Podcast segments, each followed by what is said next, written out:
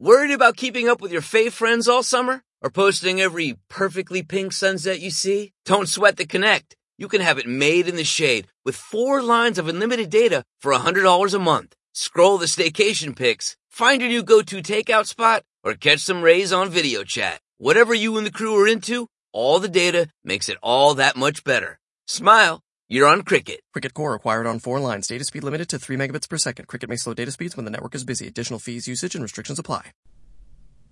लीजिए सुनिए प्रेमचंद की लिखी कहानी ममता वाचन समीर गोस्वामी का है बाबू राम रक्षादास दिल्ली के एक ऐश्वर्यशाली खत्री थे बहुत ही ठाट बाट से रहने वाले बड़े बड़े अमीर उनके यहाँ नित्य आते जाते थे वे आए हुओं का आदर सत्कार ऐसे अच्छे ढंग से करते थे कि इस बात की धूम सारे मोहल्ले में थी। नित्य उनके दरवाजे पर किसी न किसी बहाने से इष्ट मित्र एकत्र हो जाते। टेनिस खेलते, ताश उड़ता, हारमोनियम के मधुर स्वरों से जी बहलाते, चाय पानी से हृदय प्रफुल्लित करते। अधिक और क्या चाहिए? जात की ऐसी अमूल्य सेवा कोई छोटी बात नहीं है। नीची जातियों के सुधार के लिए दिल्ली में एक सोसाइटी थी। बाबू साहब उसके सेक्रेटरी थे और इस कार्य को असाधारण उत्साह से पूर्ण करते थे। जब उनका बूढ़ा कहार बीमार हुआ और क्रिश्चियन मिशन के डॉक्टरों ने उसकी शुश्रूषा की, जब उसकी विधवा स्त्री ने निर्वाह की कोई आशा न देखकर क्रिश्चियन समाज का आश्रय लिया, तब इन दोनों अवसरों पर बाबू साहब ने शोक के रेजोल्यूशंस पास किए। संसार जानता है कि सेक्रेटरी का काम सभाएँ करना और रेजोल्यूशन बनाना है। इससे अधिक वो कुछ नहीं कर सकता। मिस्टर राम रक्षा का जातीय उत्साह यहीं तक सीमाबद्ध न था। वे सामाजिक कुप्रथाओं तथा अंधविश्वास के प्रबल शत्रु थे।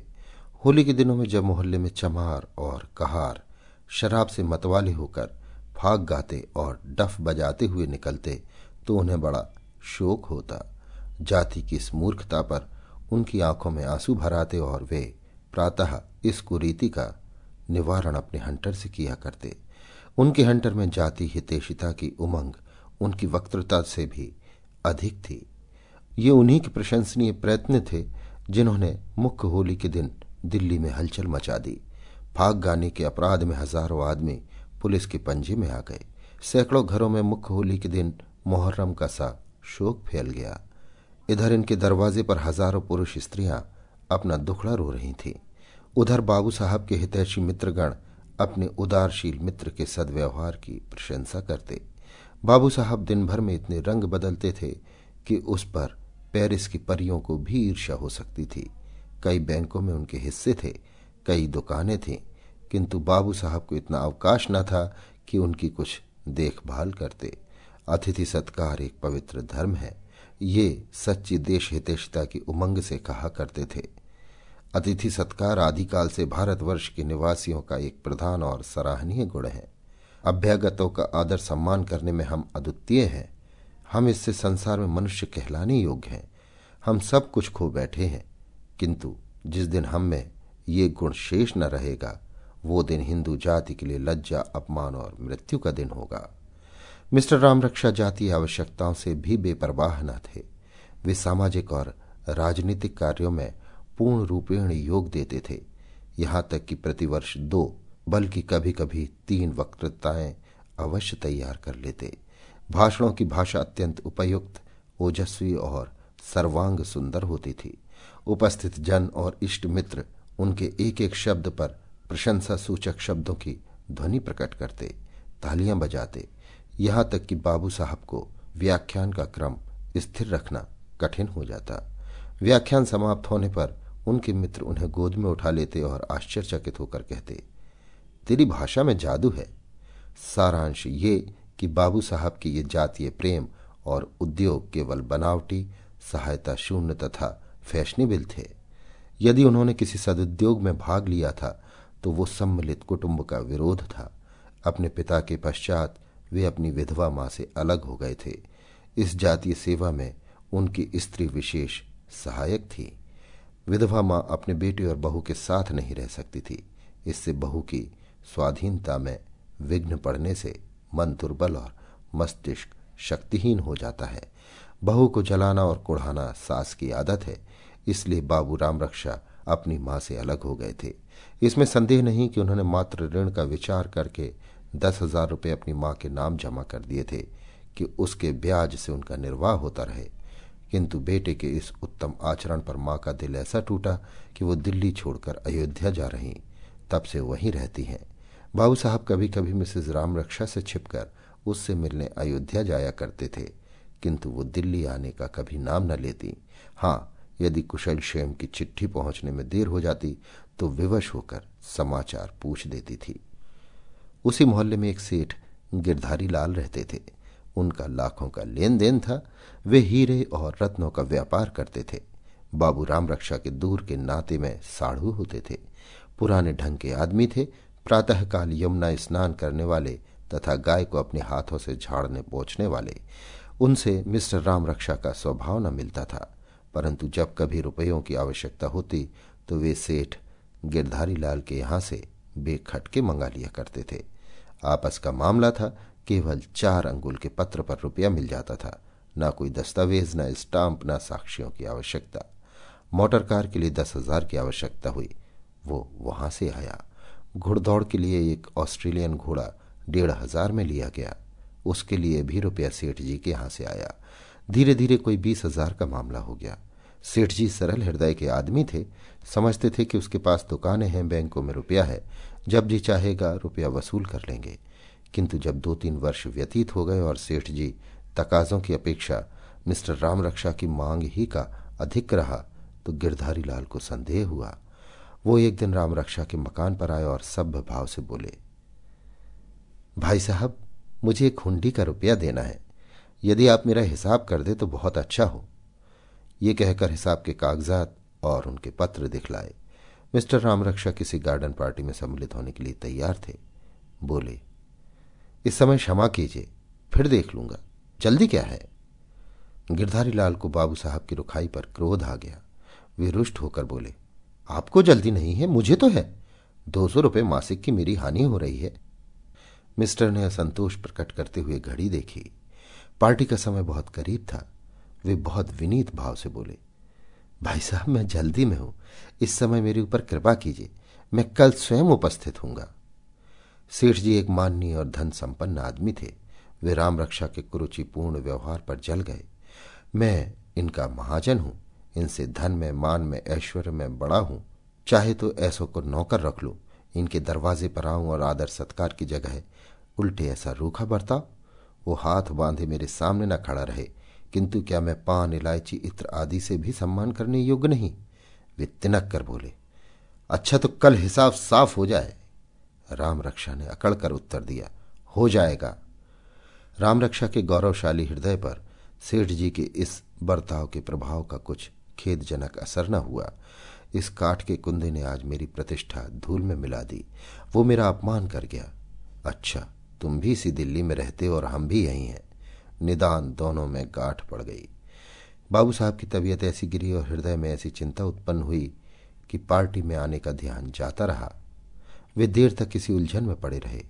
फिर सूट उतार दिया और सेवक से बोले, जा, मुनीम जी को बुला ला मुनीम जी आए, उनका हिसाब देखा गया। फिर बैंकों का अकाउंट देखा।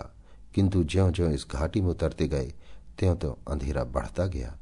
बहुत कुछ टटोला, कुछ हाथ न आया। अंत में निराश होकर वे आराम कुर्सी पर पड़ गए और उन्होंने एक ठंडी सांस ले ली। दुकानों का माल बेका, किंतु रुपया बकाया में पड़ा हुआ था। कई ग्राहकों की दुकानें टूट गईं और उन पर जो नकद रुपया बकाया था, वो डूब गया। कलकत्ते के आढ़तियों से जो माल मंगाया था, रुपए चुकाने की तिथि सिर पर आ पहुँची और यहाँ रुपया वसूल न हुआ। दुकानों का ये हाल, बैंकों का इससे भी बुरा। रात भर वे इन्हीं चिंताओं में करवटें बदलते रहे। अब क्या करना चाहिए? गिरधारी लाल सज्जन पुरुष है। यदि सारा हाल उसे सुना दूँ तो अवश्य मान जाएगा। किंतु ये कष्टप्रद कार्य होगा कैसे? ज्यो ज्यो प्रातःकाल समीप आता था त्यों त्यों उनका दिल बैठा जाता था। कच्चे विद्यार्थी की जो दशा परीक्षा के सन्निकट आने पर होती है, यही हाल इस समय राम रक्षा का था। वे पलंग से न उठे, मुँह हाथ भी न धोया। खाने को कौन कहे? इतना जानते थे कि दुख पड़ने पर कोई किसी का साथी नहीं होता। इसलिए एक आपत्ति से बचने के लिए कई आपत्तियों का बोझा न उठाना पड़े। इस ख्याल से मित्रों को इन मामलों की खबर तक न दी। जब दोपहर हो गया और उनकी दशा ज्यों की त्यों रही तो उनका छोटा लड़का बुलाने आया। उसने बाप का हाथ पकड़कर कहा लाला जी आप दाने क्यों नहीं तलते? राम रक्षा, भूख नहीं है। क्या काया है? मन की मिठाई। और क्या काया है? मार। किसने मारा है? गिरधारी लाल ने। लड़का रोता हुआ घर में गया और इस मार की चोट से देर तक रोता रहा। अंत में तश्तरी में रखी हुई दूध की मलाई ने उसकी चोट पर मरहम का काम किया। रोगी को जब जीने की आशा नहीं रहती तो औषधि छोड़ देता है। मिस्टर राम रक्षा जब इस गुत्थी को न सुलझा सके तो चादर तान ली और मुँह लपेट कर सो रहे। शाम को एकाएक उठकर सेठ जी के यहाँ पहुँचे और कुछ असावधानी से बोले, महाशय, मैं आपका हिसाब नहीं कर सकता। सेठ जी घबरा कर बोले, क्यों? राम रक्षा, इसलिए कि मैं इस समय दरिद्र निहंग हूँ। मेरे पास एक कौड़ी भी नहीं है। आपका रुपया जैसे चाहे वसूल कर लें। सेठ जी, ये आप कैसी बातें कहते हैं? राम रक्षा, बहुत सच्ची। सेठ, दुकानें नहीं है? राम रक्षा, दुकानें आप मुफ़्त ले जाइए। सेठ, बैंक के हिस्से राम रक्षा। वो कब के उड़ गए? सेठ, जब ये हाल था तो आपको उचित नहीं था कि मेरे गले पर छुरी फेर दे। राम रक्षा, अभिमान से, मैं आपके यहाँ उपदेश सुनने के लिए नहीं आया हूँ। ये कहकर मिस्टर राम रक्षा वहाँ से चल दिए। सेठ जी ने तुरंत नालिश कर दी।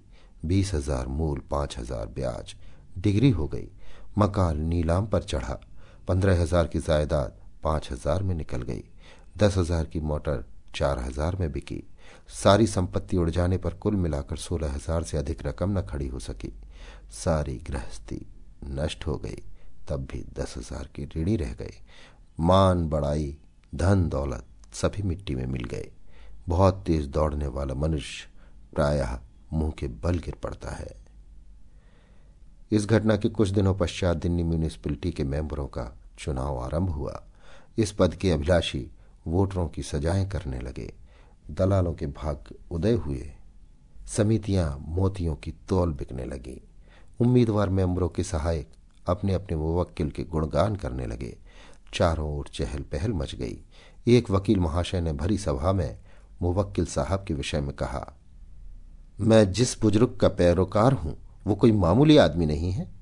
ये वो शख्स है जिसने फरजंद अकबर की शादी में पच्चीस हज़ार रुपया सिर्फ़ रक्स व सरूर में सर्फ कर दिया था। उपस्थित जनों में प्रशंसा की उच्च ध्वनि हुई। एक दूसरे महाशय ने अपने मोहल्ले के वोटरों के सम्मुख मुवक्किल की प्रशंसा यों की। मैं ये नहीं कह सकता कि आप सेठ गिरधारी लाल को अपना मेंबर बनाइए। आप अपना भला बुरा स्वयं समझते हैं, और ये भी नहीं कि सेठ जी मेरे द्वारा अपनी प्रशंसा के भूखे हों। मेरा निवेदन केवल यही है कि आप जिसे मेंबर बनाए, पहले उसके गुण दोषों का भली भांति परिचय ले लें। दिल्ली में केवल एक मनुष्य है, जो गत वर्षों से आपकी सेवा कर रहा है। केवल एक आदमी है, जिसने पानी पहुँचाने और स्वच्छता प्रबंधों में हार्दिक धर्म भाव से सहायता दी है। केवल एक पुरुष है, जिसको श्रीमान वायसराय के दरबार में कुर्सी पर बैठने का अधिकार प्राप्त है, और आप सब महाशय उसे जानते भी हैं। उपस्थित जनों ने तालियाँ बजाई। सेठ गिरधारी लाल के मोहल्ले में एक प्रतिवादी थे। नाम था मुंशी। फैजुल रहमान खां। बड़े जमींदार और प्रसिद्ध वकील थे। बाबू राम रक्षा ने अपनी दृढ़ता, साहस, बुद्धिमत्ता और मृदु भाषण से मुंशी जी साहब की सेवा करना आरंभ की। सेठ जी को परास्त करने का ये अपूर्व अवसर हाथ आया। वे रात और दिन इसी धुन में लगे रहते। उनकी मीठी और रोचक बातों का प्रभाव उपस्थित जनों पर बहुत अच्छा पड़ता। एक बार अपनी असाधारण श्रद्धा उमंग में आकर कहा, मैं डंके की चोट पर कहता हूँ कि मुंशी फैजुल रहमान से अधिक योग्य आदमी आपको दिल्ली में न मिल सकेगा। ये वो आदमी है जिसकी गजलों पर कविजनों में वाह वाह मच जाती है। ऐसे श्रेष्ठ आदमी की सहायता करना मैं अपना जातीय और सामाजिक धर्म समझता हूँ। अत्यंत शोक का विषय है कि बहुत से लोग इस जातीय और पवित्र काम को व्यक्तिगत लाभ का साधन बनाते हैं। धन और वस्तु है। श्रीमान वायसराय के दरबार में प्रतिष्ठित होना और वस्तु। किंतु सामाजिक सेवा तथा जातीय चाकरी और ही चीज़ है।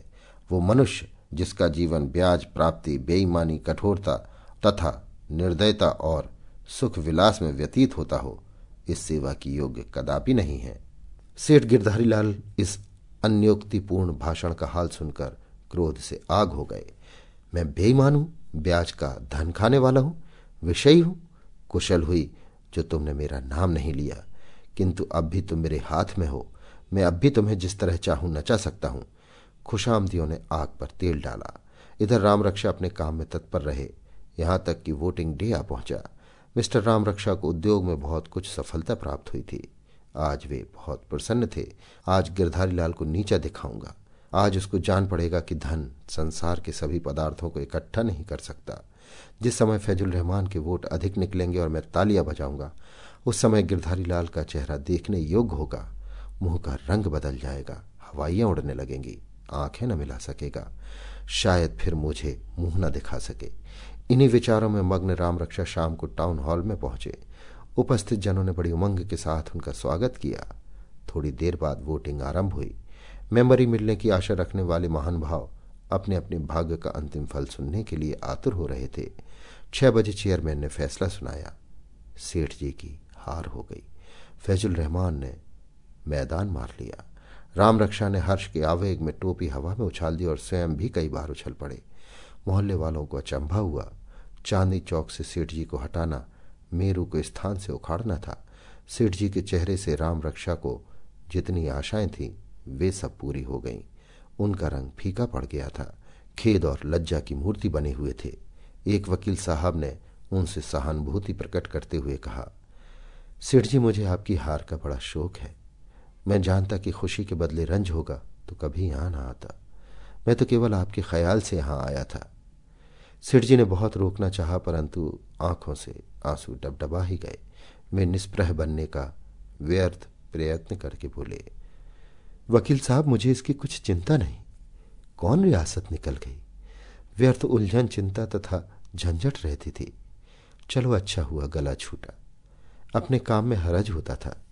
सत्य कहता हूँ, मुझे तो हृदय से प्रसन्नता ही हुई। ये काम तो बेकाम वालों के लिए है। घर न बैठे रहे, यही बेकार की। मेरी मूर्खता थी कि इतने दिनों तक आँखें बंद किए बैठा रहा।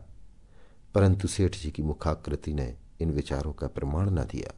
मुखमंडल हृदय का दर्पण है। इसका निश्चय अलबत्ता हो गया। किंतु बाबूराम रक्षा बहुत देर तक इस आनंद का मज़ा न लूटने पाए। और न सेठ जी को बदला लेने के लिए बहुत देर तक प्रतीक्षा करनी पड़ी। सभा विसर्जित होती ही जब बाबू राम रक्षा सफलता की उमंग में ऐठते, मूछ पर ताव देते और चारों ओर गर्व की दृष्टि डालते हुए बाहर आए तो दीवानी के तीन सिपाहियों ने आगे बढ़कर उन्हें गिरफ्तारी का वारंट दिखा दिया। अब की बाबू राम रक्षा के चेहरे का रंग उतर जाने की और सेठ जी के इस मनोवांछित दृश्य से आनंद उठाने की बारी थी।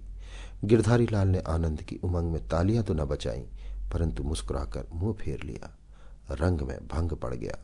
आज इस विषय के उपलक्ष्य में मुंशी फैजुल रहमान ने पहले ही से एक बड़े समारोह के साथ गार्डन पार्टी की तैयारियाँ की थी। मिस्टर राम रक्षा इसके प्रबंध करता थे।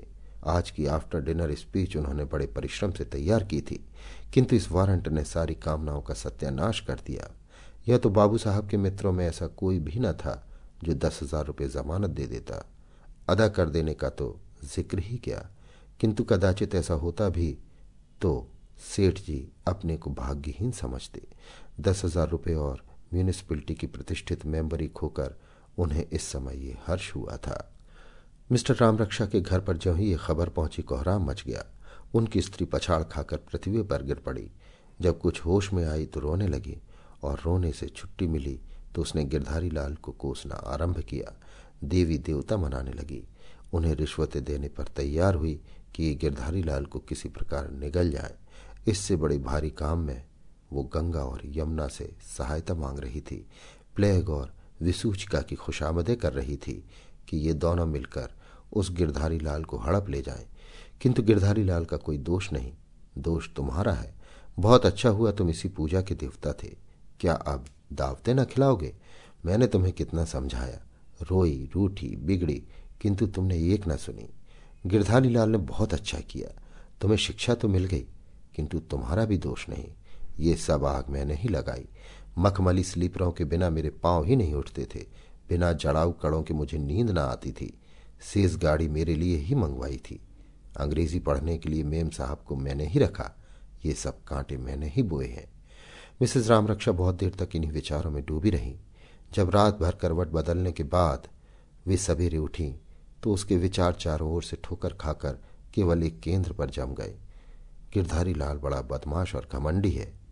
मेरा सब कुछ लेकर भी उसे संतोष नहीं हुआ। इतना भी इस निर्दयी कसाई से न देखा गया। भिन्न भिन्न प्रकार के विचारों ने मिलकर एक रूप धारण किया और क्रोधाग्नि को दहलाकर प्रबल कर दिया।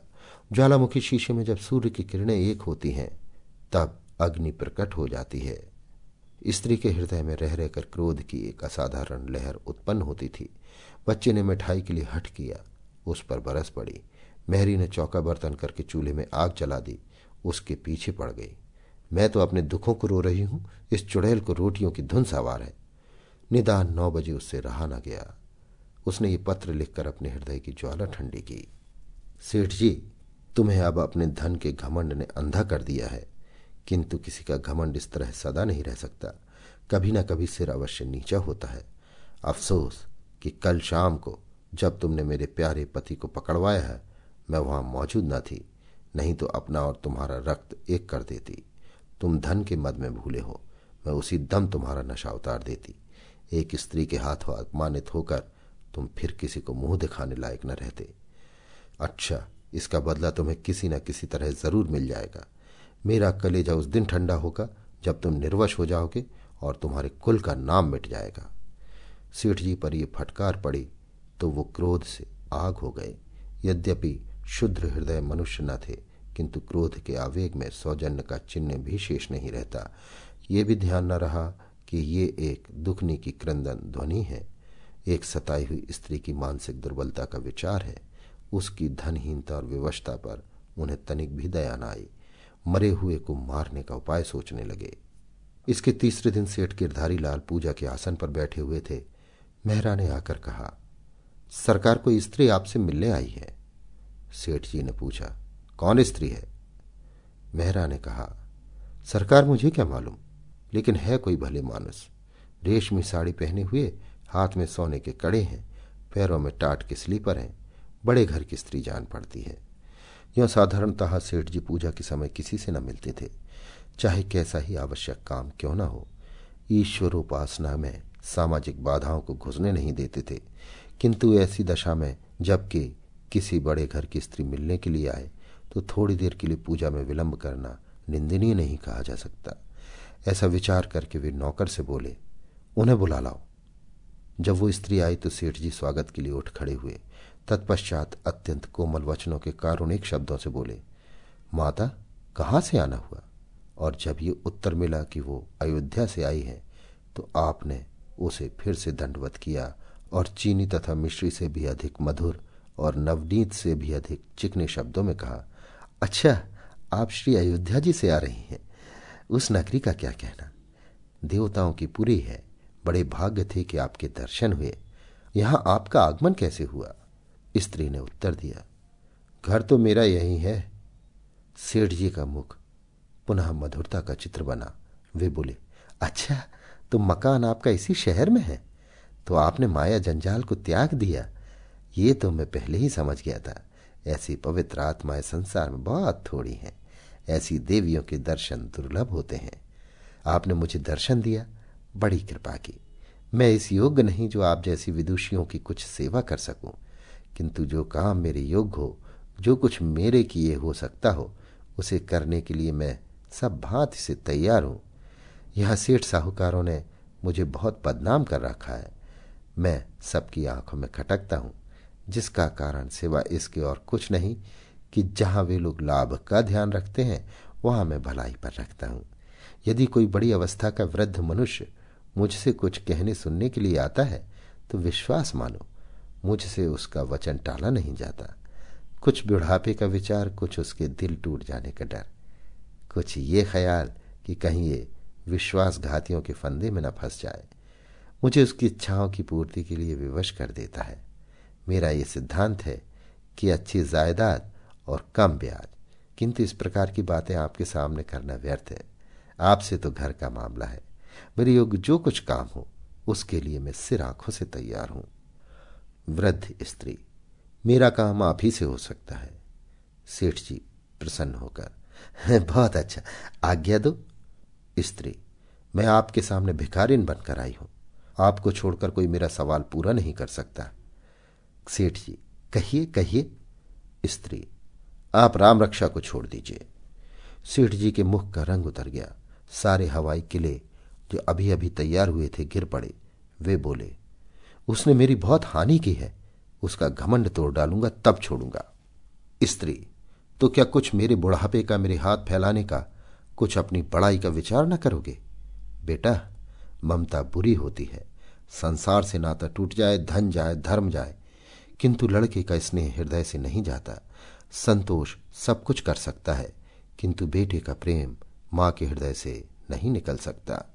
इस पर हाकिम का, राजा का यहाँ तक कि ईश्वर का भी बस नहीं है।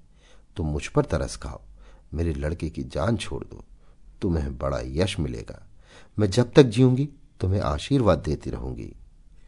सेठ जी का हृदय कुछ पसीजा, पत्थर की तह में पानी रहता है। किंतु तत्काल ही उन्हें मिसेज राम रक्षा के पत्र का ध्यान आ गया। वे बोले, मुझे राम रक्षा से कोई उतनी शत्रुता नहीं थी। यदि उन्होंने मुझे न छेड़ा होता तो मैं न बोलता। आपके कहने से मैं अब भी उनका अपराध क्षमा कर सकता हूँ। परंतु उसकी बीबी साहबा ने जो पत्र मेरे पास भेजा है, उसे देखकर शरीर में आग लग जाती है। दिखाऊँ आपको? राम रक्षा की माँ ने पत्र लेकर पढ़ा तो उनकी आँखों में आँसू भर आए। वे बोली, बेटा, उस स्त्री ने मुझे बहुत दुख दिया है। उसने मुझे देश से निकाल दिया। उसका मिजाज और जबान उसके वश में नहीं। किंतु इस समय उसने जो गर्व दिखाया है उसका तुम्हें ख्याल नहीं करना चाहिए। तुम इसे भुला दो। तुम्हारा देश देश में नाम है। ये नेकी तुम्हारे नाक को और भी फैला देगी। मैं तुमसे प्रण करती हूँ कि सारा समाचार राम रक्षा से लिखवाकर किसी अच्छे समाचार पत्र में छपवा दूँगी। राम रक्षा मेरा कहना नहीं टालेगा। तुम्हारे इस उपकार को वो कभी न भूलेगा। जिस समय ये समाचार संवाद पत्रों में छपेंगे, उस समय हज़ारों मनुष्यों को तुम्हारे दर्शन की अभिलाषा होगी। सरकार में तुम्हारी बड़ाई होगी और मैं सच्चे हृदय से कहती हूँ कि शीघ्र ही तुम्हें कोई ना कोई पदवी मिल जाएगी। राम रक्षा की अंग्रेज़ों से बहुत मित्रता है, वे उसकी बात कभी न टालेंगे। सेठ जी के हृदय में गुदगुदी पैदा हो गई। यदि इस व्यवहार से वो पवित्र और माननीय स्थान प्राप्त हो जाए, जिसके लिए हज़ारों खर्च किए, हज़ारों डालियाँ दी, हज़ारों अनुनय विनय की, हज़ारों खुशामदे की, खानसामों की झिड़कियाँ सही, बंगलों के चक्कर लगाए। तो इस सफलता के लिए ऐसे कई हज़ार में खर्च कर सकता हूँ। निस्संदेह मुझे इस काम में राम रक्षा से बहुत कुछ सहायता मिल सकती है, किंतु इन विचारों को प्रकट करने से क्या लाभ? उन्होंने कहा, माता, मुझे नाम नमूद की बहुत चाह नहीं है। बड़ों ने कहा है, नेकी कर दरिया में डाल। मुझे तो आपकी बात का ख्याल है। पद्मी मिले तो लेने से इनकार नहीं, ना मिले तो तृष्णा नहीं। परंतु ये तो बताइए कि मेरे रुपयों का क्या प्रबंध होगा? आपको मालूम होगा कि मेरे दस हज़ार रुपये आते हैं। राम रक्षा की माँ ने कहा, तुम्हारे रुपए की जमानत मैं करती हूँ। ये देखो, बंगाल बैंक की पासबुक है। उसमें मेरा दस हज़ार रुपया जमा है। उस रुपए से तुम राम रक्षा को कोई व्यवसाय करा दो। तुम उस दुकान के मालिक रहोगे। राम रक्षा को उसका मैनेजर बना देना। जब तक तुम्हारे कहे पर चले निभाना, नहीं तो दुकान तुम्हारी है। मुझे उसमें से कुछ नहीं चाहिए। मेरी खोज खबर लेने वाला ईश्वर है। राम रक्षा अच्छी तरह रहे, इससे अधिक मुझे और न चाहिए। ये कहकर पासबुक सेठ जी को दे दी। माँ के इस अथाह प्रेम ने सेठ जी को विवल कर दिया।